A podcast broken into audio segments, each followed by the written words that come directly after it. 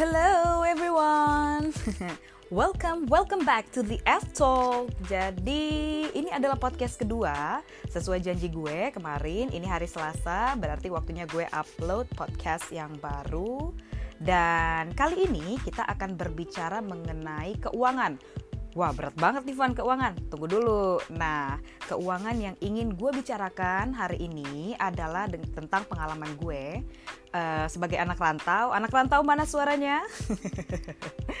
Jadi sebagai anak rantau Seperti yang kalian tahu Aku dari Medan uh, Sumatera Utara Dan sekarang aku di Jakarta Bekerja dan juga sebelumnya kuliah di sini juga. Jadi saat ini atau sekarang aku pengen ngasih tips nih Gimana sih caranya untuk mengelola keuangan? Karena for the record guys I've been almost 10 years being independent financially. Jadi sudah hampir 10 tahun ini orang tuaku tidak pernah ngirimin biaya apa-apa, kurang lebih gitu ya 10 tahun.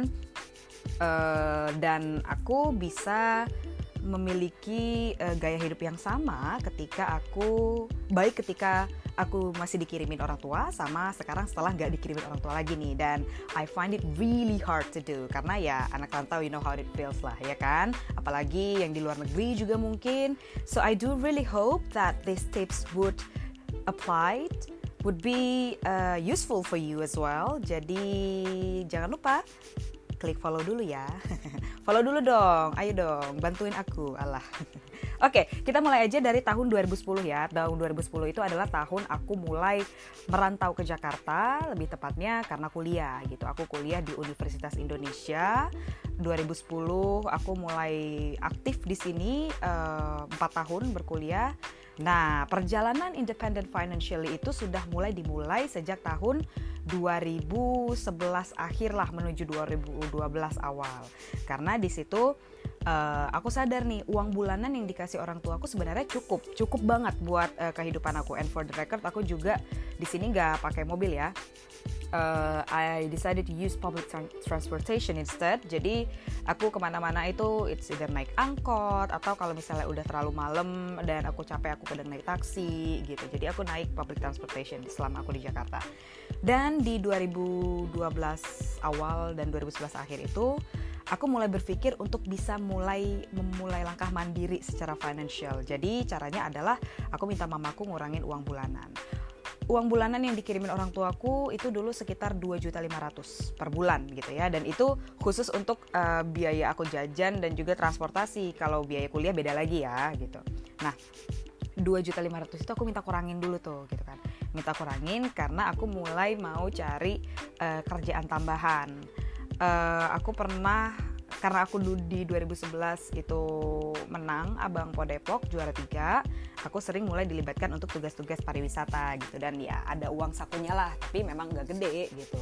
Cuman ya cukup lah buat aku jajan misalnya kayak seminggu atau dua minggu gitu. Nah dari situ aku mulai minta mama nih ngurangin mah uang jajannya nih tapi jangan jangan semua dulu ya Maya. Belum ya belum gitu kan. Terus aku oke okay, gitu. Nah mulai itu mulai dikurangin. Dan apa namanya uh, di di tahun 2012 itu sampai dengan aku lulus di 2014 nah di 2014 ini aku mulai kerja. Dan ketika aku mulai kerja mulai menerima gaji pertama itu berarti kan sebulan ya sebulan setelah setelah kerja aku udah minta stop uang bulanan sama mama gitu karena uh, ya memang waktu itu aku gaji pertamanya nggak gede ya uh, gaji pertamaku adalah 3.500.000 rupiah. Jadi kalian waktu itu sempat heboh di Instagram nih, Hai alumni UI yang bilang gajinya 8 juta, mohon maaf ya, saya juga alumni UI, tapi gaji pertama saya adalah 3.500.000 rupiah, catet bebku, ya kan? Nah, dan itu aku udah lepas financial ya dari orang tua, jadi gimana caranya? 3.500.000 itu aku kelola sehingga aku bisa uh, ngekos gitu. Karena ya waktu itu kantorku di Senayan rumahku di Depok ya kan? Kalau kuliah aku sih living cost nggak ada ya zero ya karena rumahku ada di Depok gitu. Tapi karena aku mulai ngekos aku kan harus ngitungin living cost nih ya kan? Dan waktu itu aku ingat banget harga kos pertamaku adalah 850 ribu rupiah. Jadi jadi benar-benar kamar kecil kasurnya cuman kasur ini apa namanya kasur tipis itu yang di lantai. Lemari juga cuma satu bajuku juga lebih banyak daripada lemarinya apparently gitu. Jadi ya itu dulu kamar kamar kosku 8 juta eh 850 ribu rupiah.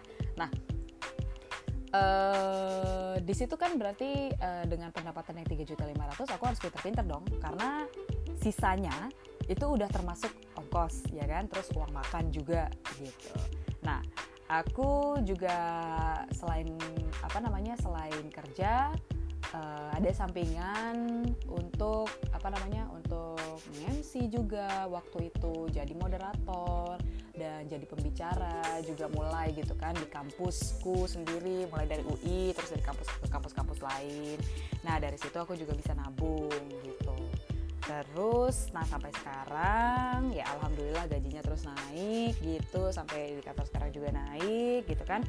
Nah aku tetap bisa punya lifestyle yang sama nih guys. Dengan ketika aku masih dibiayai orang tua sama setelah aku tidak dibiayai orang tua gitu. Aku bisa nabung juga gitu.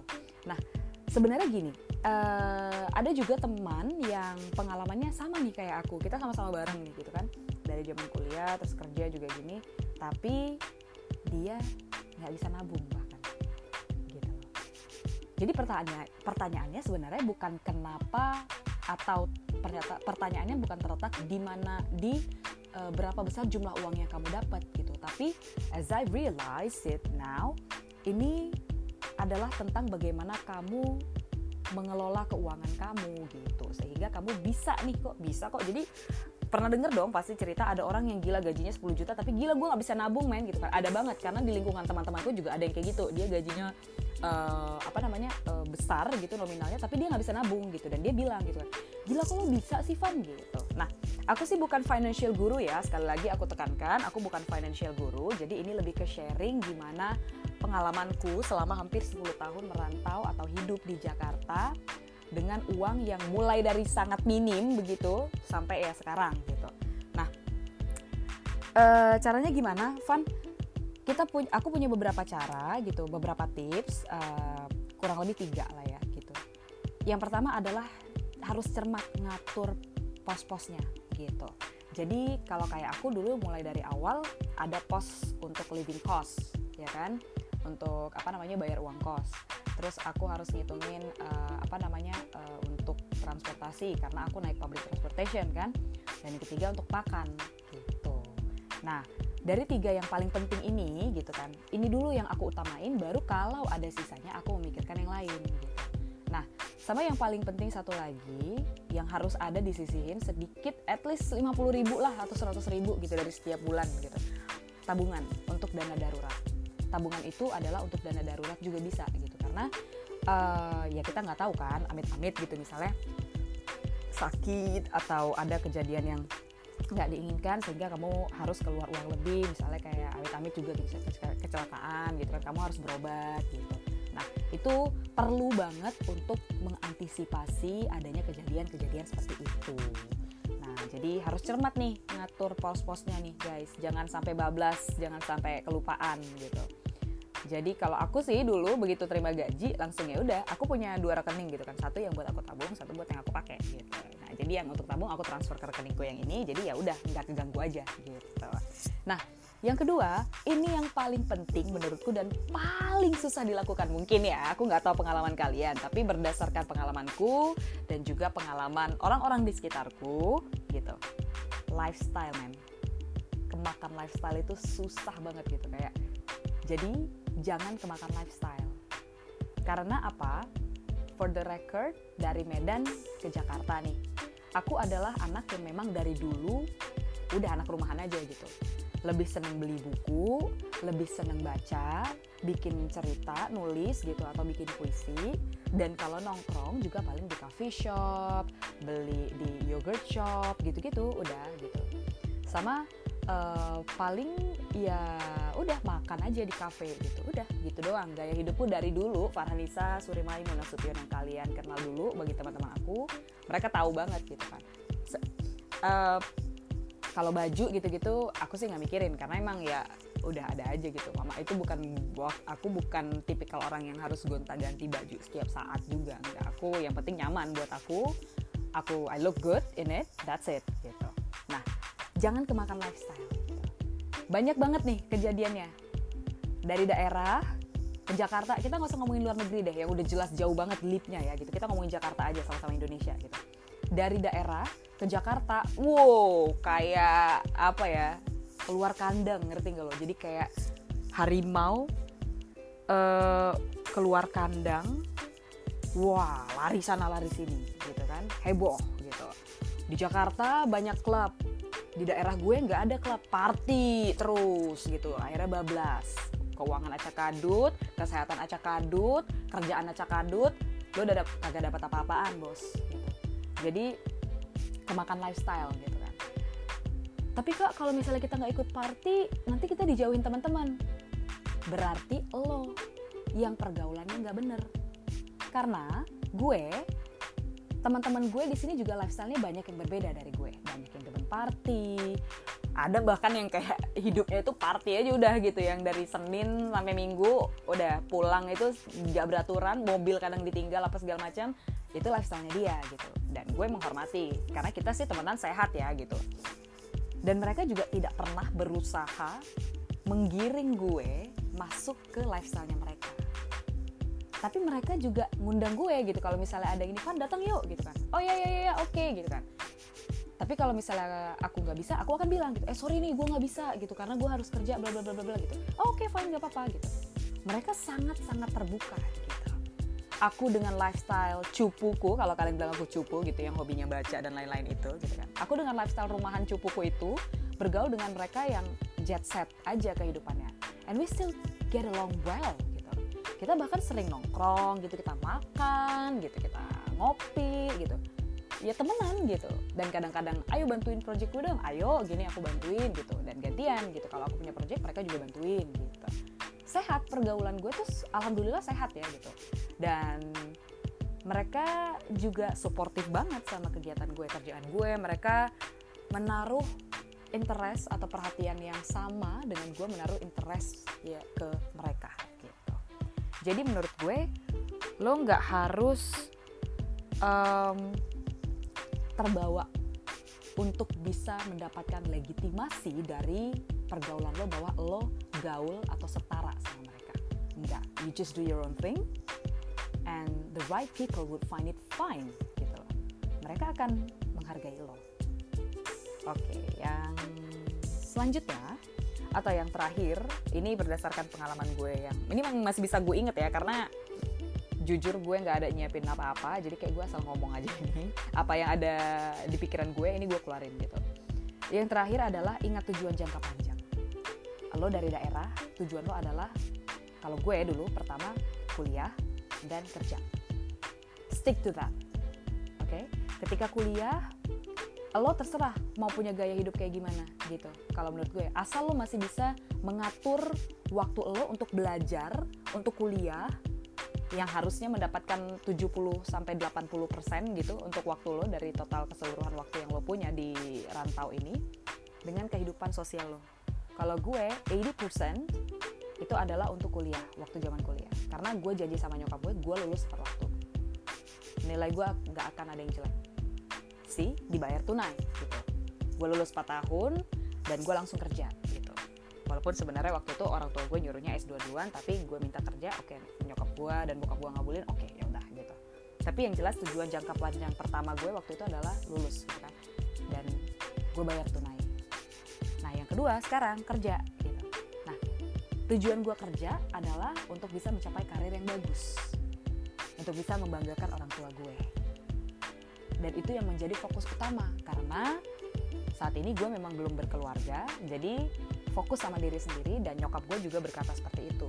Kamu perempuan ketika kamu masih uh, single atau belum menikah gitu jadikan dirimu fokus utama. Jangan pikirin yang lain-lain. Pikirin karir pikirin uh, eh, self growth kamu pengembangan diri di luar kerja juga dan baru kamu boleh mikirin misalnya kalau kamu punya pasangan atau apa pacar gitu. Baru pikirin itu. Karena apa? Apalagi perempuan ya ketika nanti kita sudah menikah gitu otomatis nggak perlu ditanya-tanya nggak perlu diutak-atik lagi diri lo akan jadi posisi terbawah dari priority list lo gitu. Karena priority list pertama adalah suami ya kan? Terus abis itu kalau punya anak ya udah anak yang pertama suami yang kedua. Keluarga dulu baru dari sekian banyak ini mertua menantu apa segala macam baru yang terakhir diri lo sendiri. Jadi selama masih punya tujuan jangka panjang yang berkaitan dengan diri sendiri fokus di situ aja dulu. Gitu. bisa kok misalnya uh, pasangan itu suportif gitu karena gue juga tidak apa namanya tidak langsung menemukan orang yang suportif sama kegiatan gue enggak. It has to go through a lot of high and low gitu kan. Tapi pada akhirnya gue nemu ini sekarang pasangan gue adalah orang yang sangat suportif sama kegiatan gue bahkan dia adalah orang yang selalu ngingetin gue fokus dulu ini fokus dulu ini. Karena kadang-kadang kan kita ya namanya manusia ya bisa hilang fokus kadang capek gitu tapi dia selalu ngingetin gue ayo dong kamu kan mau ini kamu kan mau itu ayo aku dukung gitu. Seneng kan kalau punya lingkungan yang positif dan punya pasangan yang positif untuk membantu kita juga kan untuk ingat tujuan jangka panjang. Tapi sesuportif apa pun pasangan kamu jangan pernah rely sama mereka ini peringatan juga ya gitu karena at the end of the day the decision maker is you not him not her, not anyone else. It's you. Jadi dirimu sendirilah yang harus punya boundaries, punya reminder bahwa eh ingat nih tujuan jangka panjangnya ini nih, jangan meleng nih, jangan melenceng. Jadi intinya dari semua tips yang gue kasih adalah memang ujung-ujungnya balik ke diri sendiri. Kalau lo nggak bisa batasin diri, kalau lo nggak tahu siapa diri lo, kalau lo nggak tahu apa yang lo mau, itu bisa jadi bumerang buat lo. Gitu. Nah, sekian dulu karena ini sudah menunjukkan pukul mana sih jam? Gue nggak ngeliat. Pokoknya udah lumayan lama gitu daripada lo bosen gitu kan. Uh, mending gue sudahin saja uh, topik kita hari ini 10 years of being independent financially tanpa harus jual diri atau jadi simpanan om-om. Iya dong karena ya gue bisa apa namanya uh, menjadi seperti sekarang itu nggak juga nggak pakai jual diri atau jadi simpanan om-om gitu. Punya duit banyak ya udah punya duit banyak ya kerja coy. Pergi pagi subuh gue siaran jam 5.30an pulang baru malam gitu. During the days I have so many activities. Dan inget siapa diri lo. Untuk anak daerah ini ya lo yang dulu sama lo yang sekarang basically adalah orang adalah orang yang sama. Cuman dengan kemampuan yang berbeda dan juga kapasitas diri yang jauh lebih besar karena dengan lo merantau lo pasti akan melihat banyak sekali kesempatan dan mata lo jadi lebih terbuka. Tapi ingat the essential is still the same. Gitu. Farhanisa Surimaimun Nasution yang dulu dan yang sekarang adalah Farhanisa Surimaimun Nasution sama masih suka baca buku, masih suka minum jamu, masih suka ngopi sambil bawa buku, sambil bawa buku catatan dan nulis-nulis banyak hal gitu. Masih tetap orang yang sama. Oke, okay? I'm signing out guys. Thank you so much for listening. Sampai jumpa di The F Talk selanjutnya. Bye-bye.